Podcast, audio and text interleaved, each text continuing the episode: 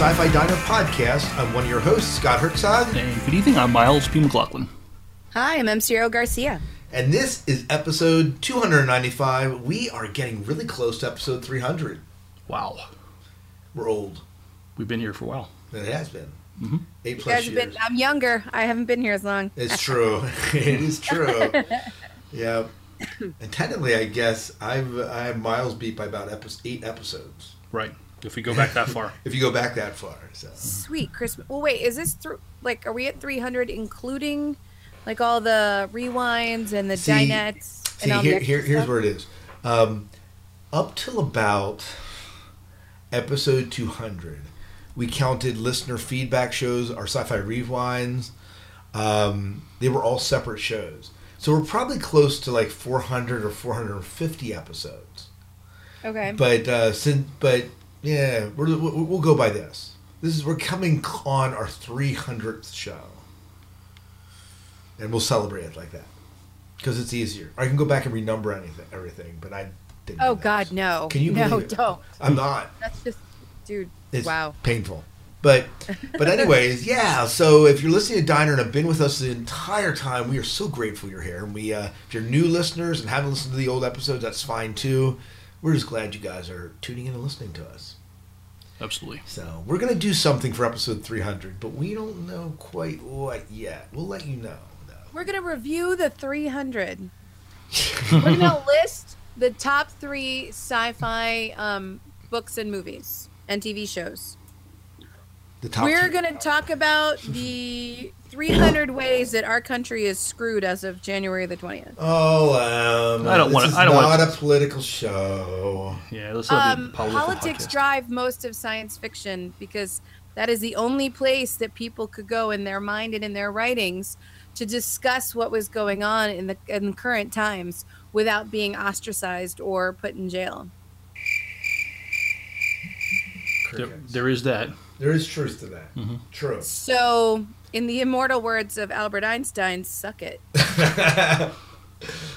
Oh, when, when did, when did he say that? I think that's M. Einstein more than anything. But anyways, yeah. So, um, yeah. So 300, 300 episodes. So we'll, we'll, we'll, we'll give you some more details on that in the upcoming episodes here, obviously before episode 300. But for now, we would love to hear some of your favorite moments from the Sci-Fi Diner over the past eight and a half years. Yeah, All Nine five years. of you. Nine years. All five of you write in. Yeah. So the two of you that are still listening to us after all this, I'm just kidding. So uh, well, No. I know that Dave Powell and his wife are definitely still listening. yeah, they're listening, and um, I know some others. Uh, uh, Jen from New York's still listening, and uh, Crate's still listening, and so we have some listeners out there. And So Colin, kudos for all of you. Yes, and Colin, yeah, definitely. precious chocolate covered Colin. Colin. so the, th- the No, three, I don't have my favorites. so they're they're your favorite favorite listeners. No, we can't do that. No. That well, be I'm sorry. unfair. That accent, Colin's accent, is This drives Emma. well wild. lush. But all right, so uh, we thought we'd do something a little bit different tonight. We're going to start off with a game show.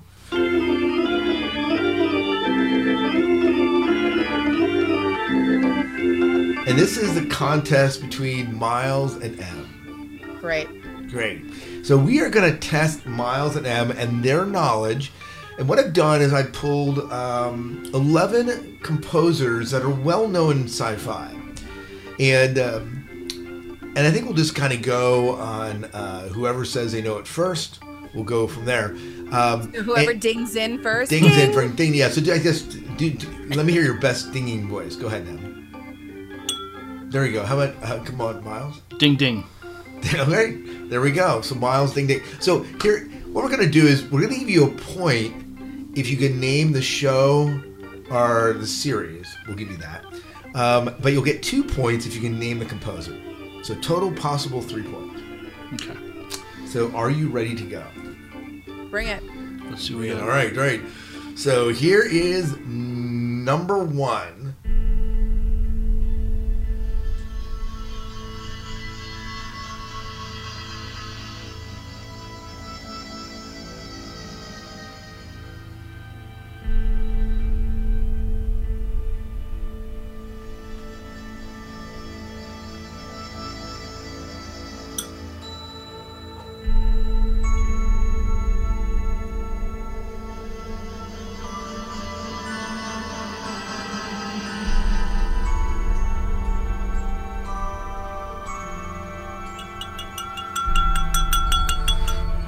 Okay, M.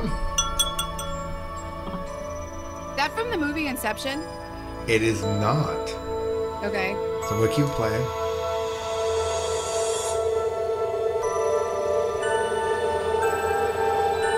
Is it Star Trek? No, it sounds like Star Trek, though, doesn't it? Tomorrowland? No.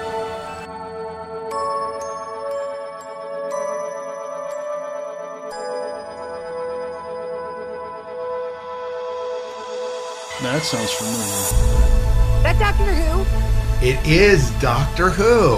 Yes. Yay! Point for M. Now, can you name the composer of the Doctor Who music? Some British guy. Um, it's the same dude. Um, Murray something. Yo! I will give you that. We'll give it to you. And Murray, it is Murray Gold. He's done most, like almost all the music. Murray Gold did, and that was the Doctor Who, some music from Series 8 sounds from Doctor Who. So, all right, very good. So, uh, Emmy, you are ahead with three points. Sorry, Miles. All right, so how about this one?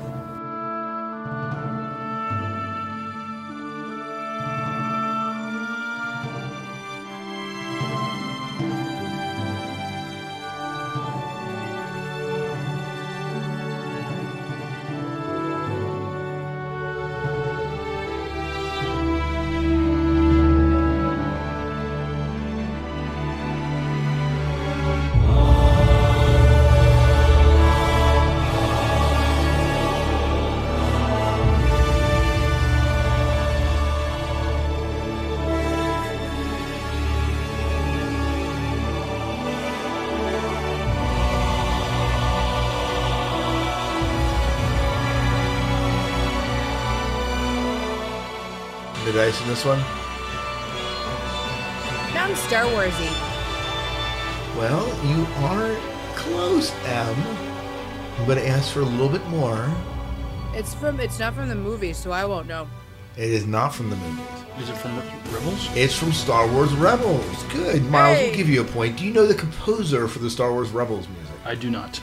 All right. Well, we'll give you a point anyway. So still behind by two. But uh, but I mean, Miles. It had that really nice kind of overture quality. It does. It does. It's Kevin Keener. It's K I N E R. So Keener, Ki- Kiner. I don't know. But Link Kiner. yeah, but he's he's composed war, uh, music for Star Wars Clone Wars and Star Wars Rebels. So those are the uh, sums. Um, also, he's composed music for Star Trek Enterprise and SG One. All right, so here, let's do this one next. Maybe.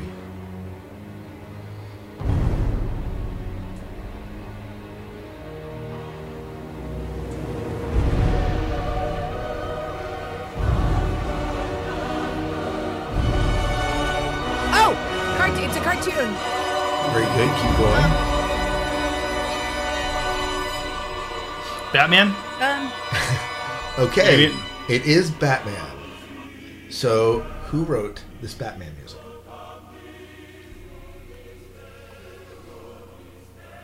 no idea. Yeah, I have no idea. Shirley Walker, a female who's overshadowed many over, overshadowed many times by the men, but she's done uh, the music for Batman, also Space Above and Beyond, the Flash series in the '90s, Memoirs of Invisible Man, and the first three Final Destination movies. Nice. So yeah, so I believe a token female. Okay, um, here is number four. So uh, you got that one right, Em, or did you? You got that one. I got I got the Okay, so Batman. here we go. So you're uh, behind by a point, Miles. Mhm. All right, let's see. Continuing on. Oh, oh, Harry Potter. New Harry Potter. Um, the thing with the be- Fantastic Beasts. Very good. Fantastic Beasts. Do you know the composer of the music? Ah. Um. ugh. no idea. I will give you No a hint. idea. He did music on The Sixth Sense, King Kong, Sure, because I Am Legend, The Green Hornet, Green Lantern, Unbreakable, The Hunger Games, Batman Begins, The Dark Knight. you could tell me that he invented p- peanut butter and jelly, except I didn't find. It is uh, James James Newton Howard. Mm. Newton Howard is a Okay, so um, you. Uh, There's something inherently specific about the Harry Potter people Okay. and the Harry Potter music. There's just it did. I, I knew. I knew you'd get that one. All right. Oh, so yeah. Here, here is number seven, counting down on the list. Number seven. So M, you are ahead by two points. okay.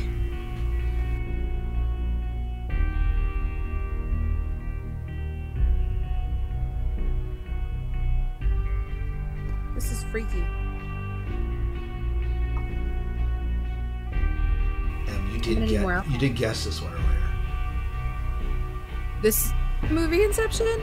Yes, it is Inception. Yes. Do you know who wrote the music for Inception? Mm, mm. So, um, he's the dude who did he did the um, Beverly Hills Cops Okay. um. A long time ago, and Yeah. then um, He did the music for uh, Man of Steel, Batman vs Superman, Dawn of Justice. he has a super cool name. He did. He has a very super cool name. He's like German or something, and or Swedishy. Hans Zimmer. Zimmer. Zimmer. There you go. There you go. All I- right. That was gone in my head. All right. So this is. Uh, oh yeah, I forgot about this.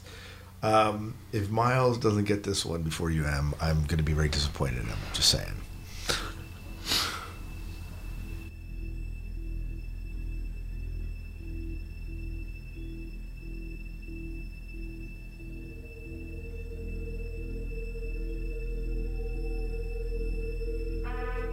Star Trek motion picture. Uh, try again. Is that the motion picture? Wrath of Khan? It's Wrath of God. Okay. Wow. And who composed the music? Jonathan Williams? Not Jonathan Williams. Okay. Um, He did the music for Avatar, The Amazing Spider-Man, The Wrath of Khan, Search for Spock, and Field of Dreams and Titanic. James Horner. James Horner. Okay. James Horner. All right, but you do creep up and down. What do you? Uh, uh, you're behind by two points, right? I think. All right, let's move on to Writing number. the points down. yes, you're you're writing them down. I'm not. I'm not writing them down. It's your game. I know. I'm saying I'm, I'm remembering it. I'm I, Woolery. I, I'm good at math. I'm an English teacher. All right. So um, Oh, boy. two points behind Miles, but uh, here's another one. And uh, Miles,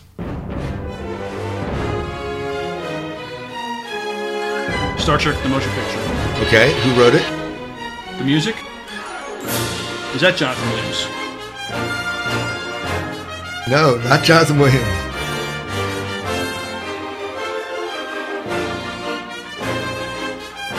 John. Goldsmith. Uh, John Goldsmith. Oh, Jerry, good. Jerry Goldsmith. Yep, it is Jerry Goldsmith. So, uh, do we give it to Miles M? No, M gets the points for the uh, name of the artist. Okay, all right. So uh, you're behind by three points. Goldsmith. He What? gave me Goldsmith, and that's when I got the Jerry. So you want to split the points? sure. Okay, so uh, you are now only like one point behind him. Okay. So catching up. Okay. My, Okay, four more here.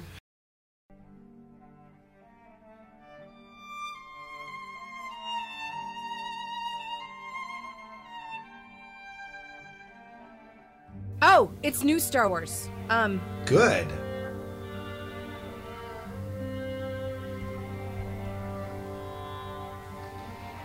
I guess technically old Star Wars, but well, I know. It's from what movie? it's Rogue One. Rogue One. And do you know who wrote it? Um, some Italian dude. yeah, you're good because I wouldn't have known this. Michael. I just bought the soundtrack. uh, Michael Giac- Giacchino. I think it's I don't know. I have to look on my iPod. Yeah, so um, he's worked a lot with J.J. Abrams over the years, and uh, but he uh, so you pull ahead now by another point. For at least we're getting the names here.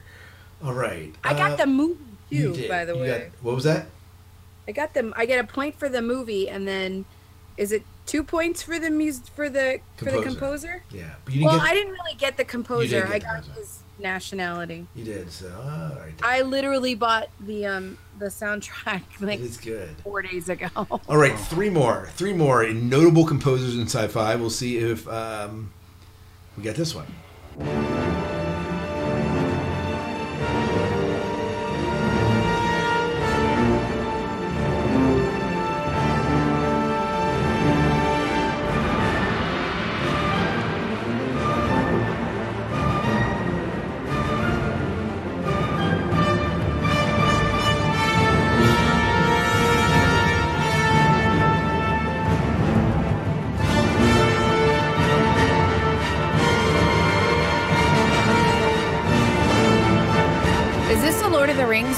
Very good. Who composed Lord of the Rings music? Um. Uh, sure, but Good. Good. We'll give it to you, Howard Shore. All right. So, oh, wow, she's now creaming you. Yeah, I've, I, I've I lost hope, some I hope- I hope there- I hope there's help Look. help for you, Miles. But two more here. Maybe maybe you can get these, but because this is going back. This is dating you. I mean, a little bit, but Okay. What is that supposed to mean? I know. I have no clue. So don't even Okay. ask. Don't even ask. I'll pretend I didn't even say that.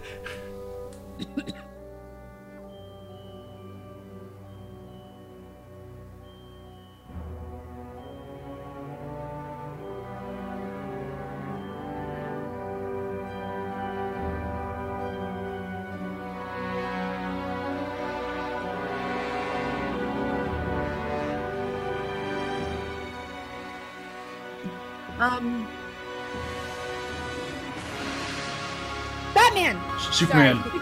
No, M, M, M got yeah. it. M got it. This it. is um, First this is Batman a Michael movie. Keaton Batman. Yeah. Yeah, This is the first nin- one. 1989.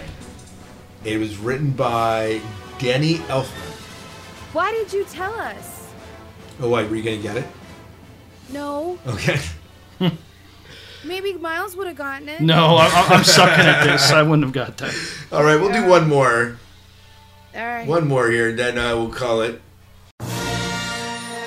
Star Wars from the uh, New, A New Hope.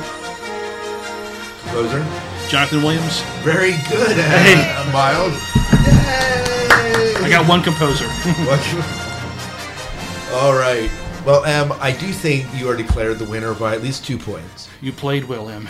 Yes. Well, I I like I do like soundtracks, and Yeah. I have a bunch on my. I listen to a bunch of them, and the only reason I remember any of the um, any of the composers because my my friend American Colin, who does not have an accent. Sorry, Colin.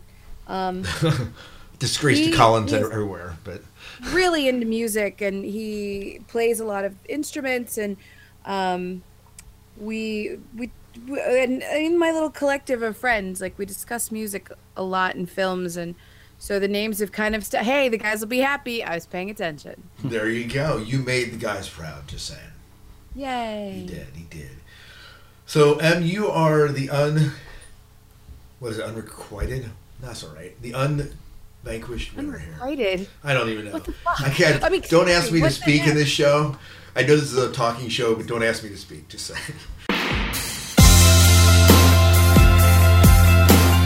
All right, to some news. We have some breaking news from Star Trek, and uh, Miles, do you want to talk a little bit about this? Yeah, so well, we we got we got more casting news. Um, uh, Sarek will be, I guess, a reoccurring character on uh, Discovery, but we also were told that Wait, wait, wait, wait. For those of us who really don't pay attention to Star Trek, who in the heck is Sarek? Sarek is the father of Spock. Okay, So, all right. but uh, just pulled pulled a couple paragraphs from uh, Entertainment Weekly article. Uh, they learned of two major developments on the CBS All Access series. The first is that the series will include Spock's father, Sarek, as a key character. This is the first character who has appeared previously in the Trek fan- franchise to get on board the new sh- series. Not only that, but our Federation sources have revealed who will be playing Sarek, actor James Fran, or Freen, I'm not sure if I'm pronouncing his name right, who most recently played uh, Mayor Theo Galavan, aka Azrael, on Fox's Gotham. Fran has also had arcs on BBC, America's Orphan Black, HBO's uh, True Blood, and NBC's Grimm. This switch has a few uh, reasons behind it. A key one is that the recently cast star uh, Sonequa Martin Green is on AMC's mega hit The Walking Dead, which is airing its current season through April. There's a concern about the marketplace confusion if CBS were to ramp up promoting her as a star on a new sci-fi show while her horror hit currently on- is on the air. The other reason there's still a lot of careful deliberation continuing to go into making Discovery special, from the choice of directors to set design to special effects. While May would have been a strong premiere month the, for the project since Discovery will launch on CBS's broadcast network before moving to streaming service, May is a ratings surge month, given that Discovery will normally live on All Access. You know, one of the things that we didn't clarify here is the fact that, yeah, they did this casting stuff, but it's now no longer May. Like they're Yeah. they're airing this. We're probably looking at fall premiere. In fact, they haven't even set a premiere date. It, it could be later. Yeah, and there's and I think they cited that one of the reasons they're doing this is they are rewriting the scripts. Mm-hmm. So, how do you guys feel about that? Why are they rewriting? Great question. Part of part of one of the articles I read seems. to Thank you, Scott. Yeah. I've been wanting to ask that question all night.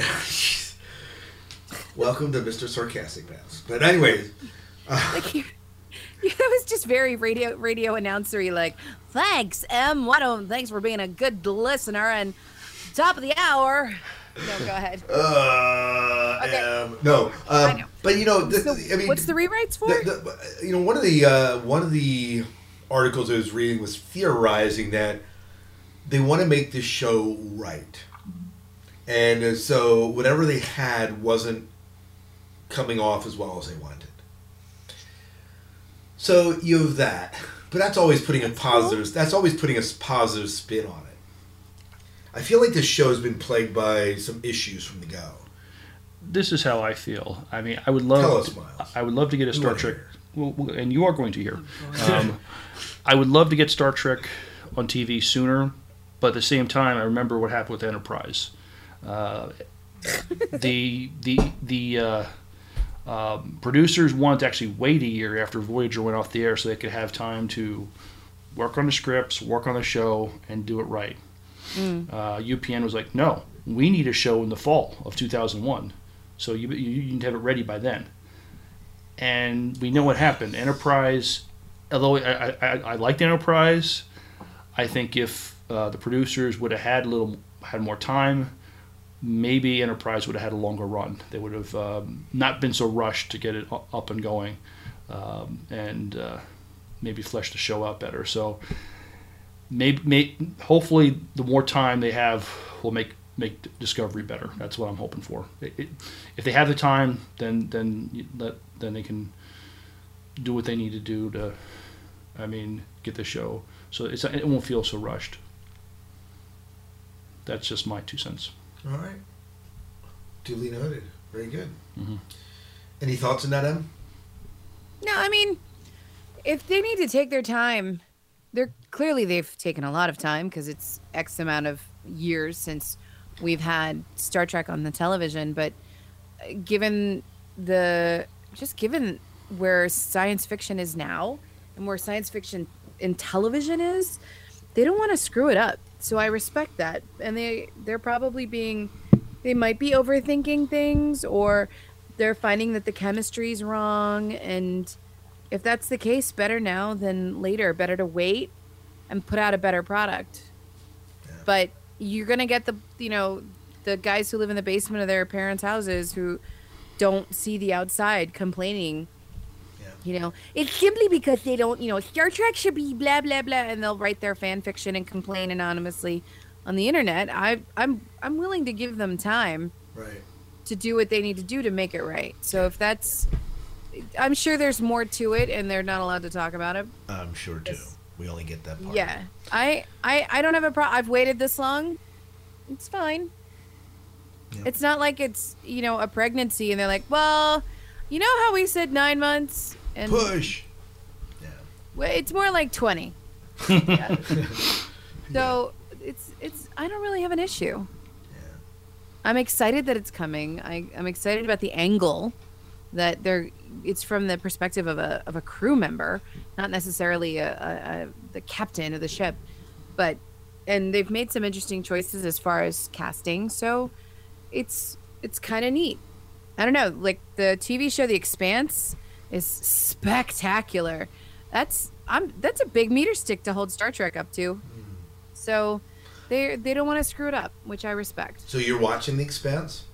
I've, I saw the first season. It comes back next Um, month. It starts Have back next watched month. it? Yes. Is it good?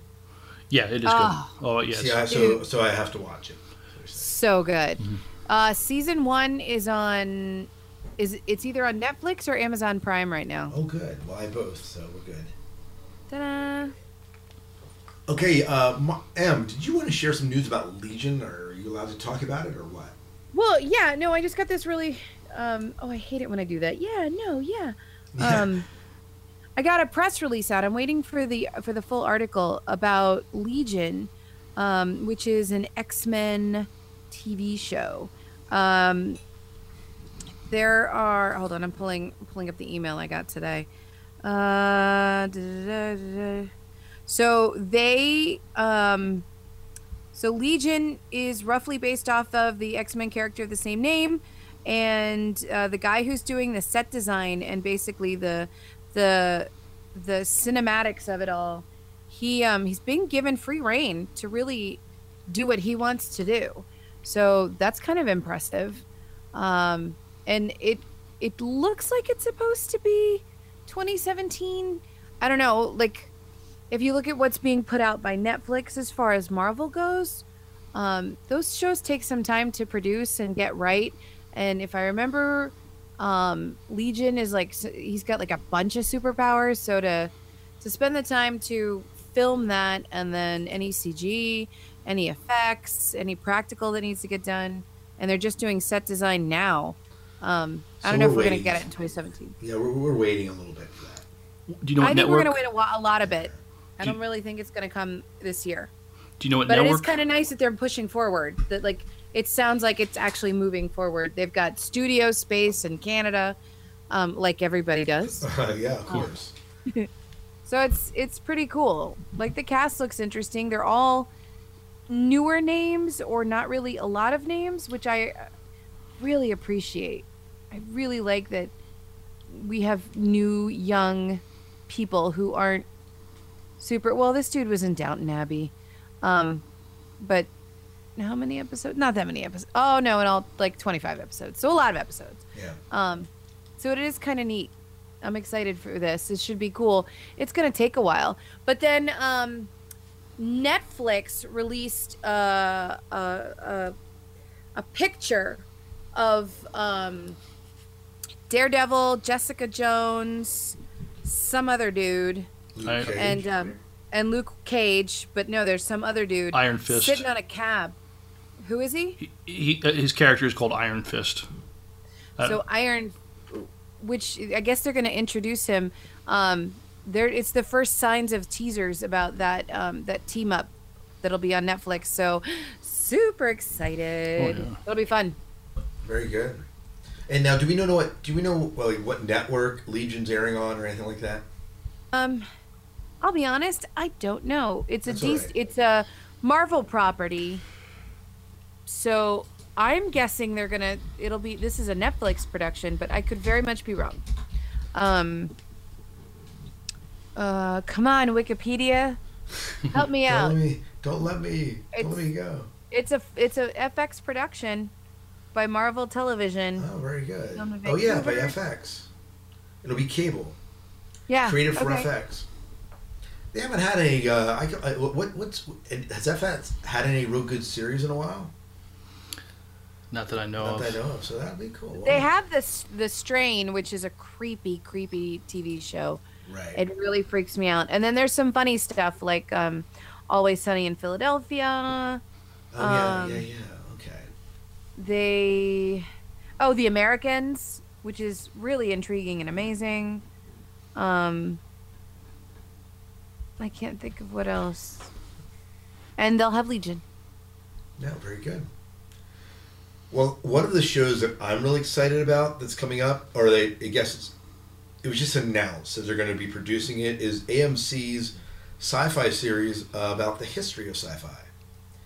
James Cameron's producing this six-part series on the history of science fiction, um, and uh, and uh, they're producing it, and James Cameron is kind of front-running it and it's called James Cameron's Story of Science Fiction. Will examine the history of sci-fi from H.G. Wells to pop culture, to the pop culture juggernaut it is today. So, I'm kind of looking forward to that. That sounds interesting. Yeah, I think it'll be fun. I'm going to be teaching next year a science fiction literature course. Oh, And- fun. Yeah, and so we look at the history of sci-fi, so this will play right into it. Nice. So, so I'm excited about that. Shows go.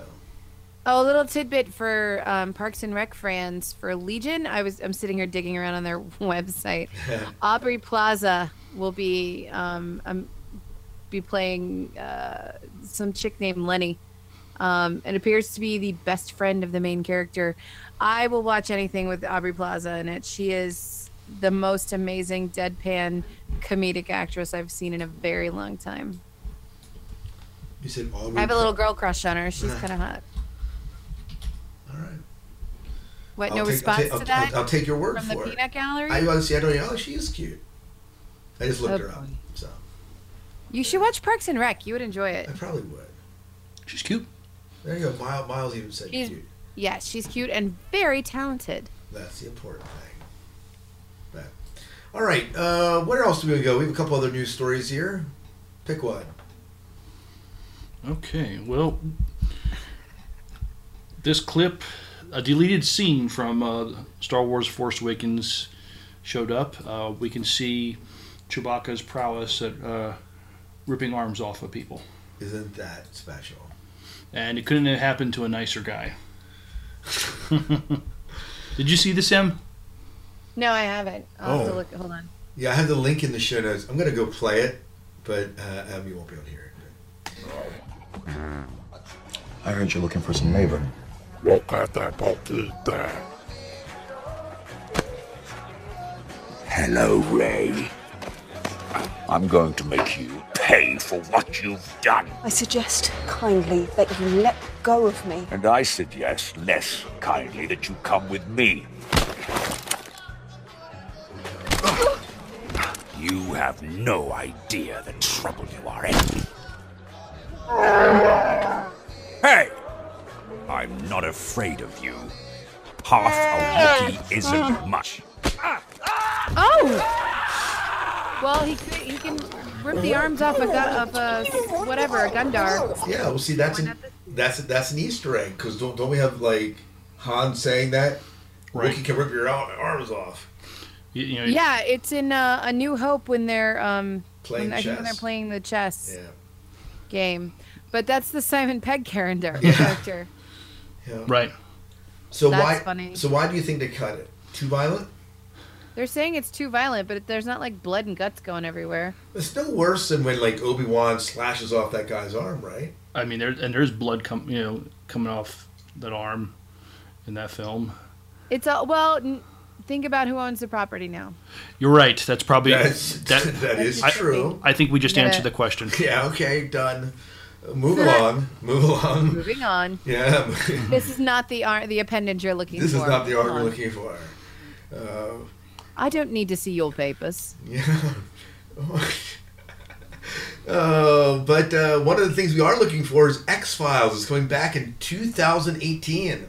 Yay! So we just got news that they they have signed on for another little stint of the X Files.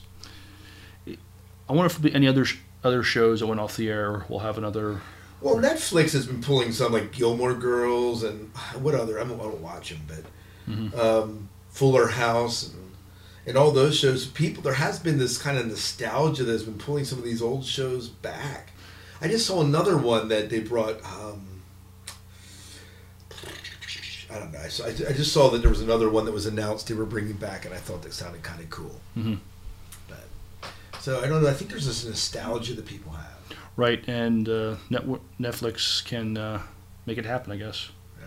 Run for you know for a limited season, but you know Yeah. still Well, the X Files isn't that's Fox, right? right. I think so. That's a Fox property, but One they one they aren't canceling apparently. but we haven't dogged on Fox for a while. We need dog on We, we do need Dog on Fox, yeah. so like Netflix just put out um, the unfortunate um, ugh, series the of unfortunate Lemony- events. A series of yeah, the Lemony Snicket. yeah. They put out OA. Um, they're putting out Black Mirror, which is they've been putting out a lot of really creepy stuff. Oh, One Day at a Time they just redid, but it's a Latino family now. Um, so that's kind of interesting. That's a that's a flashback to the past. That's kind of fun. Um, I like the White Rabbit project, which is if you're fans of um, Mythbusters. of yeah. MythBusters, you're gonna love that. Uh, there's the amount of original content coming out of them is unbelievable. There's one that I have earmarked called Spectral, um, and it's basically space ghosts. And how is that not awesome? It's not. It's awesome. So just zip it and watch it. Space Ghosts. Did anybody see uh, Travelers? No, how is that? I watched I- the first two episodes. I, I watched it from beginning to end. I, I, I really enjoyed it. Um, Brad Wright, one of the producers from uh, the Stargate series, uh, I guess he was the, the lead on that. But there's a lot of Stargate uh, alumni um, in that show making appearances. Oh, good. Mhm. Good. But if, you, if you need some tri- time, any kind of time travel, that's uh, I guess the guy plays into it. so yeah. Well, how about talking about something that's not so sci-fi and more like sci reality? We up for that? Some real science, you mean? Real science, yeah. Amazon is developing high-tech roads to help control self-driving cars. So I thought this was kind of cool. Like it or not, self-driving cars are the future. Now Amazon's looking to be part of it. No word in yet if you get to avoid traffic with Amazon Prime. Hopefully. Um, but basically, what they're doing is they're patenting some sort of uh, way to govern cars so that they can uh, reverse lanes. I think it, it said the Amazon tech is, re, is designed to manage reversible lanes, which indicate the change of direction in traffic with overhead signals. And this is apparently can be hard for self-driving cars. But Huh. so I mean that is kind of they are kind of here. We're kind of seeing just the beginnings of that, and uh, obviously safety is a big concern. But, Yeah, it's. Uh, but I mean, that and ro- and the robot apocalypse is my concern. Yeah. Oh, we always have to watch out for that. always. I mean, robot. I mean, the last thing I want to be is in a car that's taking me somewhere I don't want to go, Right. like to work. I mean, that's where Skynet's going to start is the cars. It is. It is. Well, one quick thing. Did you guys watch the Golden Globes? I have not. I didn't. But go did ahead. you did, did you notice that not a given the volume of sci-fi kind of fantasy interesting shows that that have that are out um none of them won I am, nothing won I am not surprised, Em. You know, I remember. I remember when Lord of the Rings, the last movie. I think it was uh, the, Return of the King, like was won like five or six. Maybe that was Oscars, but for years, for years they were just overlooked. You know, all the cinematography, the music, the special effects, overlooked until the very last film, and then it was like they were so popular that I think they felt like they probably should do something for it. But sci-fi and fantasy typically is kind of shunned. It's still the redhead stepchild of. It is. It is. i would have thought especially game of thrones was amazing westworld was dead sexy amazing I know. we've had we've had some really good fun stuff like uh, uh what you call it the um, agents of shield has not been great but there's been some really good there's been some good content out there i'm i'm just i'm a little shocked i'm a little shocked that like nothing nothing was out there I, you know, I wish I could say that I was shocked. It wouldn't. It would. It doesn't shock me to hear that they've kind of been shunned. TV shows, sci-fi TV shows, just don't win. like uh the people versus oj american crime story for mini series and television show like hello what did no did only like six people watch game of thrones no Apparently, Maybe six million people did, but uh, yeah.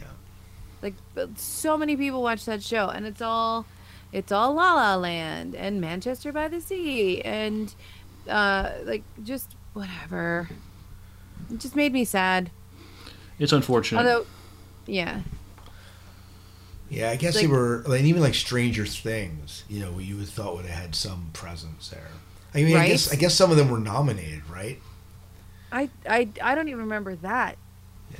I have to look up the nominations, but I I was a little dis- I expected Game of Thrones to get something. And now that this is the last season, Yeah. we'll see what happens next year. The there's still the so there's still the Emmys, which are like the real TV awards, and then the Oscars, which are like the real movie awards. Yeah. The we'll see, and then there's People's Choice, which is usually the only place where you get a good contender. Yeah. I remember Star Trek Next Generation getting awards for either best music score, best makeup effects, that kind of thing. But I mean, as far as best acting or supporting acting, yeah, not so much. Yeah, and in fact, they said the only person that was even remotely associated was, um, I guess, uh, Viola Davis' score did win, but not for a performance in Suicide Squad. It was in Fences, and uh, and um, Amazing Spider-Man Emma actress Emma Stone. Stone also, but that was for La La Land, so not not for the performances in Sci-Fi, but yeah. So uh, Sci-Fi was definitely snubbed this year, Again, but I think in general they're probably I think in general it's snubbed. don't understand. Yeah. I'm disappointed. I know you have every right to be because I don't think that I, I don't think they should be should be snubbed. I mean, some of the best actors on TV or movies are I think I think so.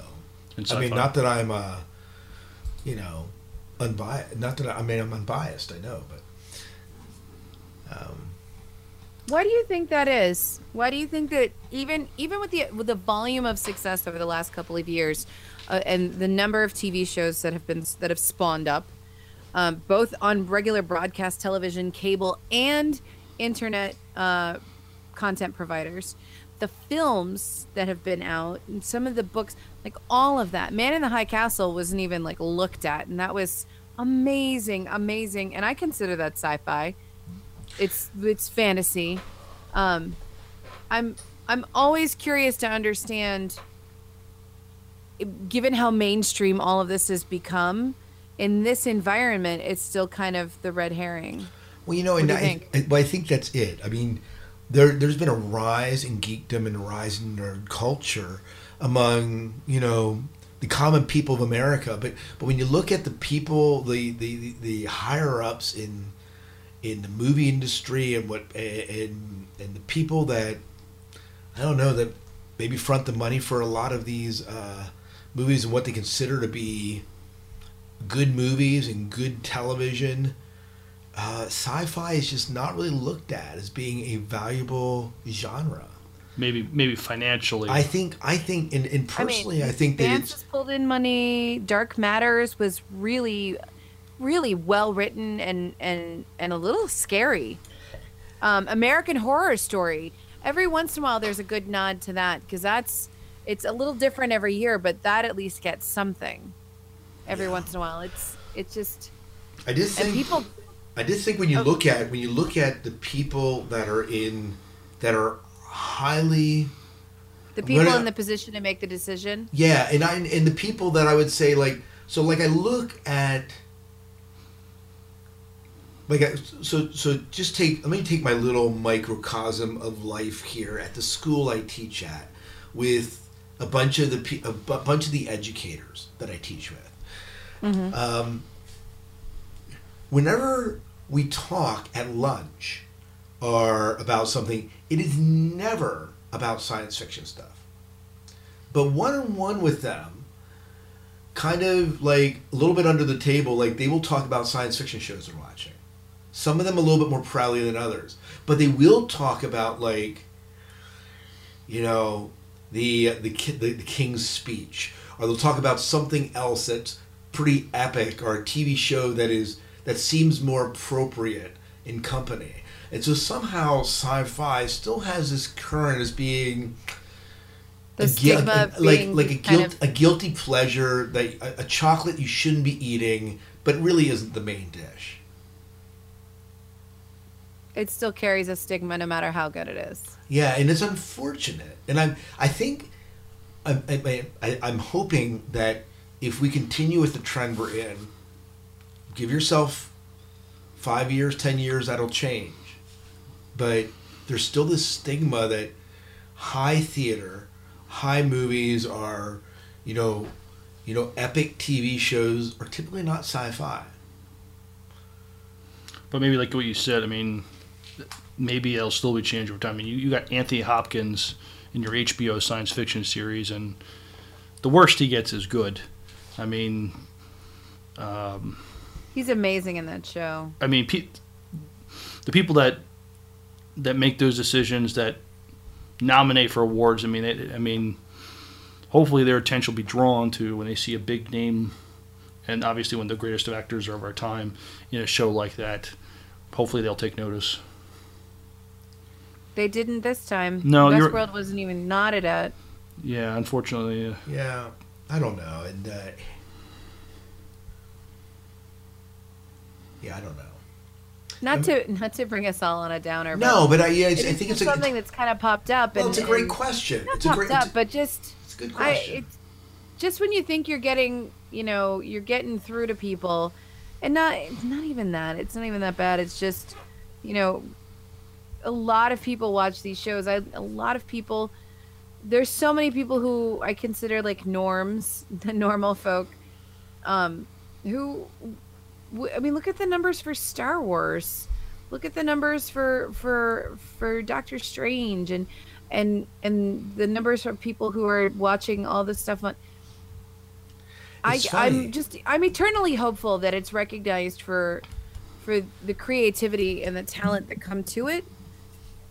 It just sucks that you have to like have an ivory and merchant style existence in order to be recognized or you it's funny because you look at the strange to me. I mean, look at the top 10 movies, you know, as far as the top 10 movies that have grossed of all time, I bet you only a handful of them ever got nods. Like some of the superhero movies never got a look at. Well, never were some of at. them are terrible. Well, yes. Oh, I'm not saying that. But, Batman but- versus versus Superman. yeah, but, but but that's not one of the top 10. right. But I mean, you look at you, you look at some of them, and even and even Star Wars, the fact that it's made almost a billion dollars is not will probably not get a nod. I mean, I hope it does, but who knows? Uh, But it just made me sad, and no, I thought I, I'd bring. I, I hear you, and I, and I and I agree. This is a good discussion, and you know we, um, and I think it's Maybe a, we should take it. We should have a panel on it when we go to Farpoint. we can or we can incorporate it as part of our live show. Right, absolutely. So one of one but of those we'll things. be at Farpoint yes, in just a sh- few short weeks. yeah, about a month. Yeah. yep, which is why we should start shilling it now. We're gonna be at Farpoint, by the way. Oh, are we? We That's- are Ab.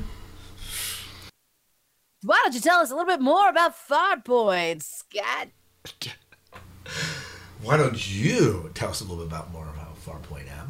Not it. Why don't you tell us? My I, my fingers on my nose. Well, I'm bossy and the only girl, so I get to tell you what to do. So Uh, Sam Witwer's gonna be there. call me 11. S- Sam Witwer's gonna be there. Just call me 11. Yeah, you're 11. Um, Oh, that's right. Did you not watch? Did you? Did you watch uh, Stranger Things? I did. Isn't I watched like half of it. Yeah, I know. Oh, Um, boy. It's too late, um, too late. Um, any who else is going to be at Farpoint? We have Sam Witwer. Your uh, mom. My mom's not going to be at Farpoint. Your mom is. Uh, Nicholas Meyer, who Nicholas direct- Cage. Di- I'm just kidding. directed and Oh dear God, we're not going. Heck to the no. Absolutely not. and I always have a hard time pronouncing his name, but um, he was in Dollhouse. He was in um, uh, Marvel. Um, let's see, uh, uh, Agent Carter. Okay. I, he, I, I can't pronounce his name, but uh, you see this guy, you've seen him in things. He'll be there. You go to the Farpoint con page, you'll find it. Yes. So, but And what's that URL? farpoint.com. I don't even know. I'm making it up. Oh Uh, boy. Yes, yeah, we're going Do to I tell have people. to do all the work? in you this do. Farpoint Convention 2017.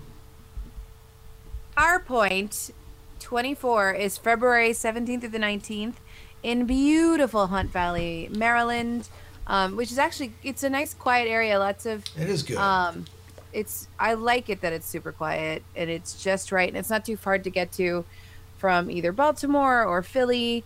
Um, they will be as I look at the hotels. It's a new one, didn't it? It got it was bought out, and I because it used to be a um, it Used to be used to be Crown a much Victoria. nice. Something else now. It was it used to be a Crowne Plaza, but now it's a Radisson, and actually they did a very nice job with some of the renovations.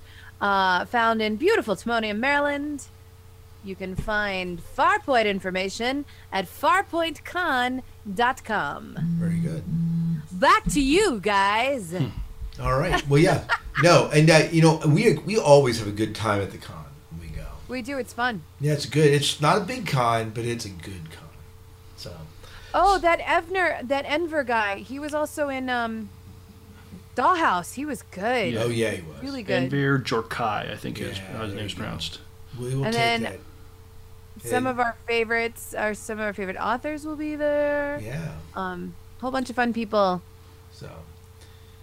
But yeah, I think that Farpoint's Sam, always a I'm good time. So if you are in the area, I would check it out. Definitely. Yeah, there'll be there'll be um, a costume contest Saturday night. Miles is dressing up. No, I'm not. Um, but uh, there'll be other people dressing up, and some of these people really do a great job with their, their costumes. Can I go in my space pants?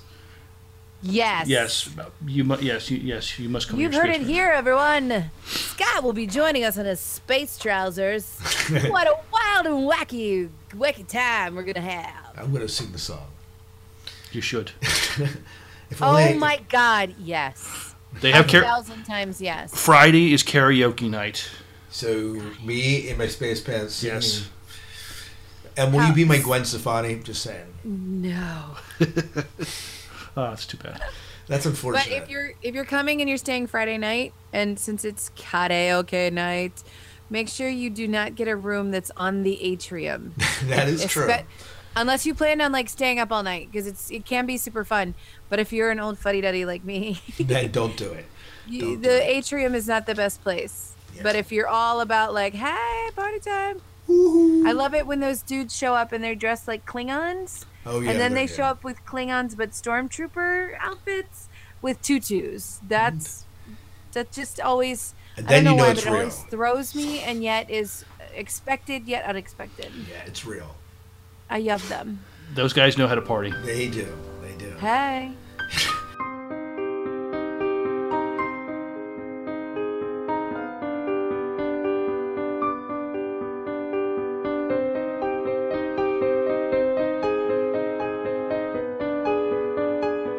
Well, let's go into our interview tonight.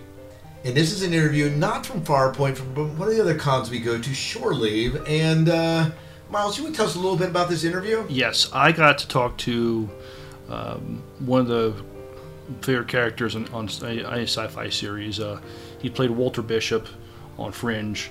Uh, about John Noble. Um, Denethor. uh, and you know Denethor on in Lord of the Rings. Uh, he, he has done tons of other stuff.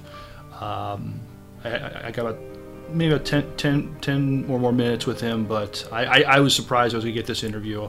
So I consider myself very fortunate that I got a chance to talk to him. He was lovely to talk to. Uh, very busy actor. You know, you look at his IMDb page. He is Always working. Always. all, yeah, I mean, from live action to voice acting, um, some of your favorite uh, superhero sci-fi uh, cartoons, he's voice acted for that as well.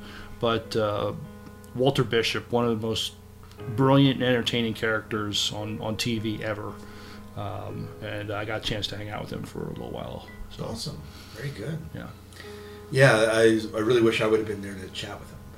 Mhm. he, he, I mean, he seemed to have a good time at the con. I mean, I thought he, he's a, cla- you know, he's a classically trained actor. You, you, you're not sure how, he, you know, he would take to that, but he, he, he seemed to have a good time. He, you know, uh, I remember he, so- somebody painted a picture of him and there's a cow in the that he uses it in, in Fringe, what experiment for experiments, whatever. But somebody drew or painted a nice picture of it and gave it to him, and he was just like tickled over that. He thought that was the coolest thing in the world, so we could do that for him. that's Sweet. awesome. Yeah. That's awesome. Very good. Well, here's the interview, and uh, we'll see you on the flip side.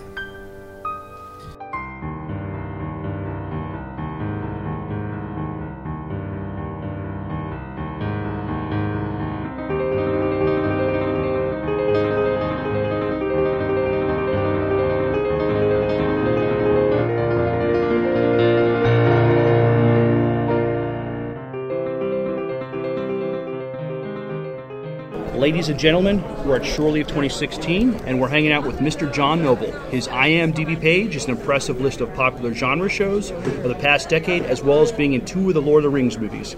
He's one of the hardest working actors out there, not just on TV, but movies and the stage. Sci fi fans know and love him for playing one of the greatest characters ever created, in my opinion, on TV that of Dr. Walter Bishop on five seasons of Fringe. Mr. Noble, thank you so much for taking time to talk with us on the Sci Fi Diner podcast. Thanks, Miles. It's great to be here. It, it's great having you here. So, just looking at your IMDb page, you're one of the busiest actors going right now. How do you manage to juggle so many projects? Uh, look, I've, I've been lucky. When, when, when we're doing uh, a series, say a series like Fringe, there isn't a lot of time to do to do other things because that's uh, 22, 23 episodes. Um, with some of the lighter loads, you can do other things, and there's also a little hiatus, and particularly with uh, something like a, a, voice job of something of this nature, it doesn't take long uh, to, to do them. You know, you, even a big job, you'll, you can get done in a week, so mm-hmm. you can fit these things out in without sort of exhausting yourself too much.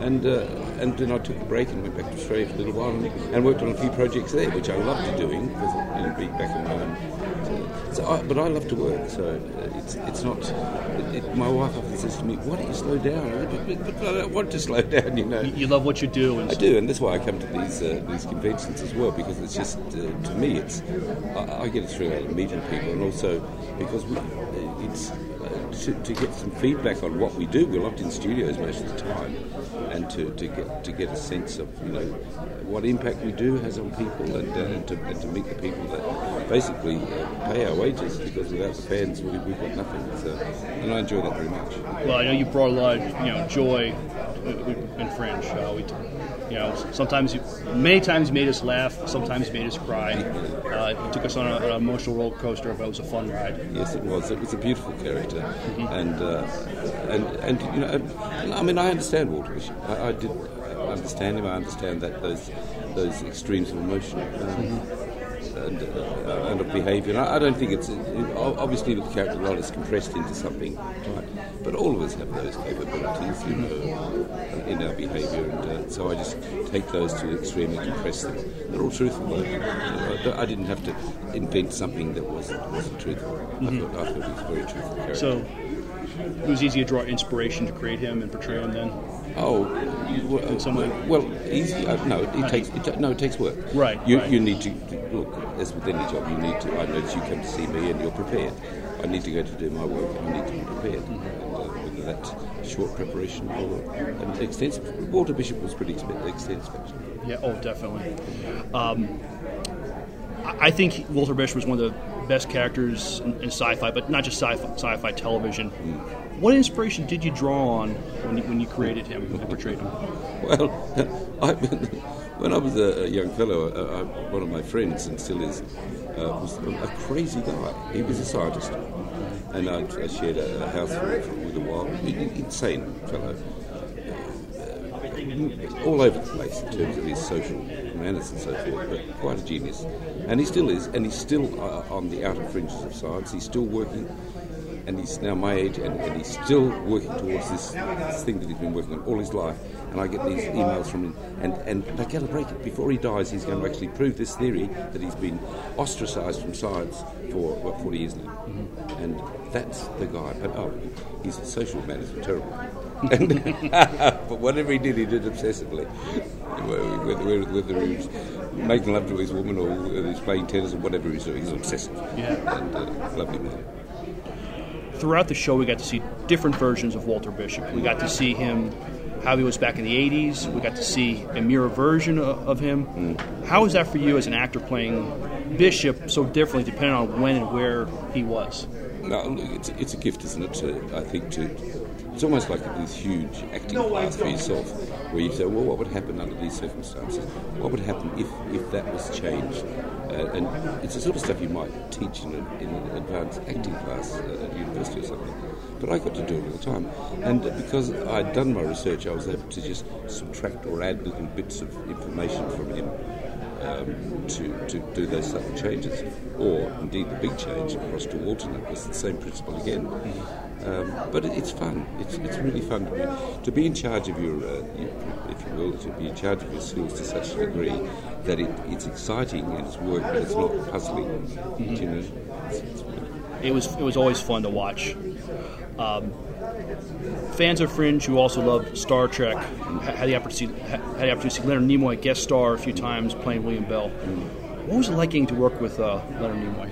a, a, a rare and unexpected and unbelievable thing. I, you know, the man was uh, just one of the great icons of all time, if not the greatest. And uh, I, when I was told that he was coming I actually couldn't believe it. I thought they were, kidding me.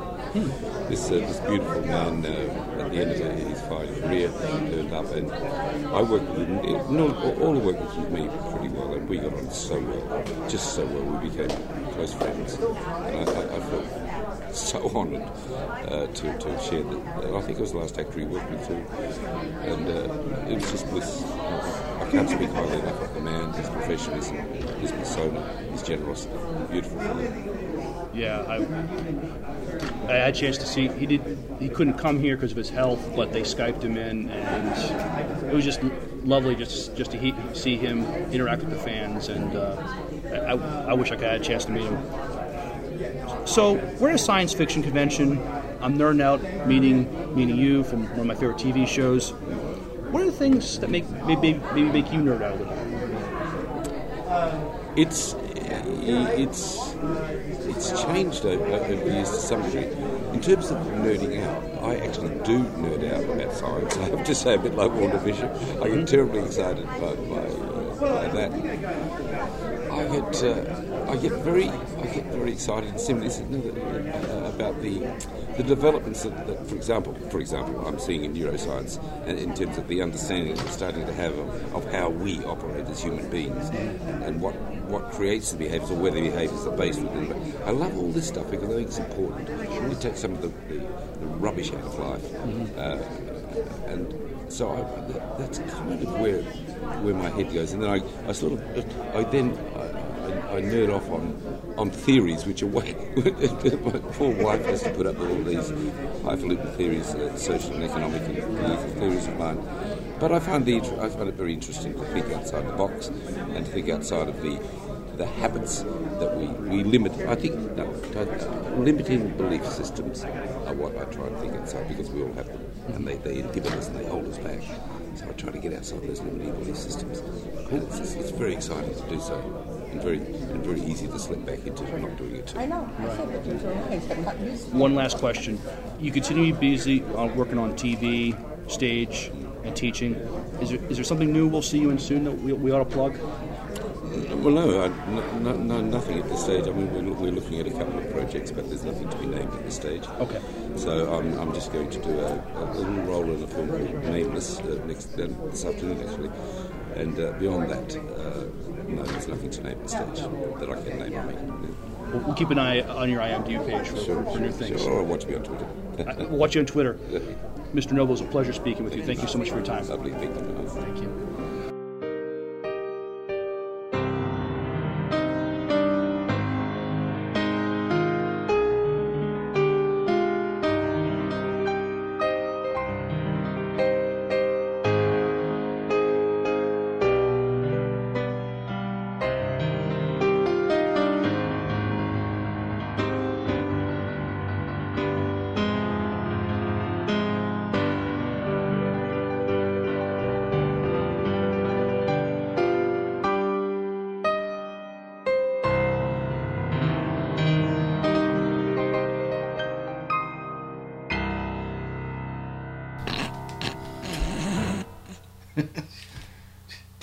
Did, did, did Em just seriously snort at me? She did. You were snorted. She snorted at me. I'm, I'm holding in a. Don't hold it in, Em. Don't. I'm not afraid. See you guys on the flip side. Oh my. Don't forget, uh, weather and traffic in the eights. Here we are at the top of hour. It's time for wacky. Woo! What's wacky about your workplace? You can win a free Subway sandwich. And that'll be our interest. Uh, let's do that as our introduction at the end, the end of the show.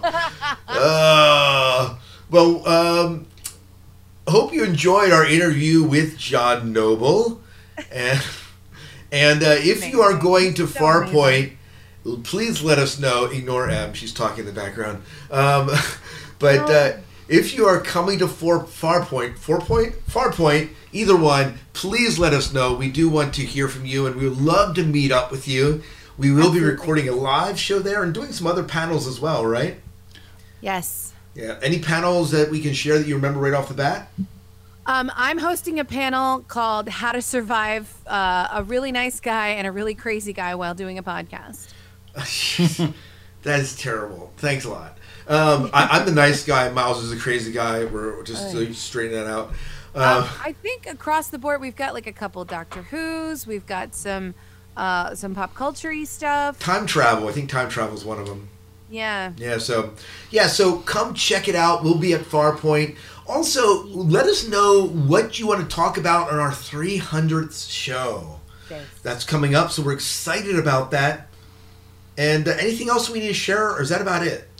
I think That's we about covered it. That's about good. That's great. Oh, oh, Oh, there's oh. a new there's a new convention that's starting up here in um, the DC area. It's not until July. It's called NovaCon. Right, right, Um, right. I saw your post on it. Yeah, I it's uh there's a there's a guy here who runs a really great bar out in Ashburn and a comic book shop and he and his buddies got together and they're pulling it they're it's based uh, game and comic books, gaming and comic books and just really like nerd venture in general. Um, and I want to say it's the second weekend in July, NovaCon. July 28th Sorry, through guys, I 30th. thought, I thought I had this 30th. out in front of me. Yeah, the end of July. Um, end of July at the Ritz Carlton in Tyson's. oh, very good. Very good. So I just wanted to drop that out there and start getting people excited because they've got some really great people coming and it'll be fun. They, they have the guy who plays uh, the Flash's dad Ooh, that'll be good. Who also played The Flash? in the '90s TV show. Yes, Yes. that is correct. yeah. Well, Absolutely. I believe that's about it. Thank you guys. It was good chatting. It's always fun to hang out at the diner. Yeah, absolutely. And um, and uh, so I guess we'll get together in two weeks and chat again, and we can talk a little bit more about the 300 show, and uh, obviously Farpoint will be right around the corner then. Cool. So, all right, I believe that's it. All right, till next time. Good night and good luck. We'll see ya. Do your dailies.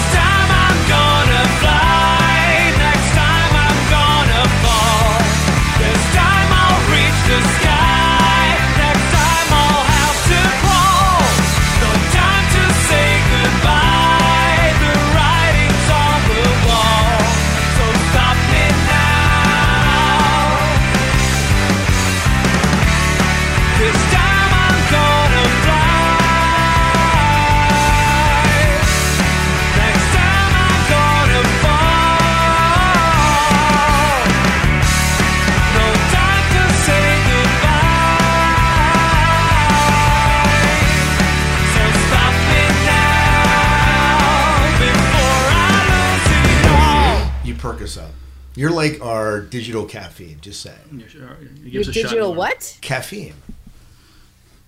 Caffeine. Okay. Yeah. What What do you think I said? Cat pee. Cat pee. well, you know, I guess some people have that fetish. Not me though. Ew, ew, ew. God, this is a family show. Come is. on, man. It is. Tell that to Dayton. No, you're the one. You just did, it has nothing to do with him. You're the one that brought up You're the one pee, who not just me. who didn't pronounce clear enough. Teacher of students. Way to enunciate. That's okay. I have my gun, and I'm going to protect myself from grizzly bears.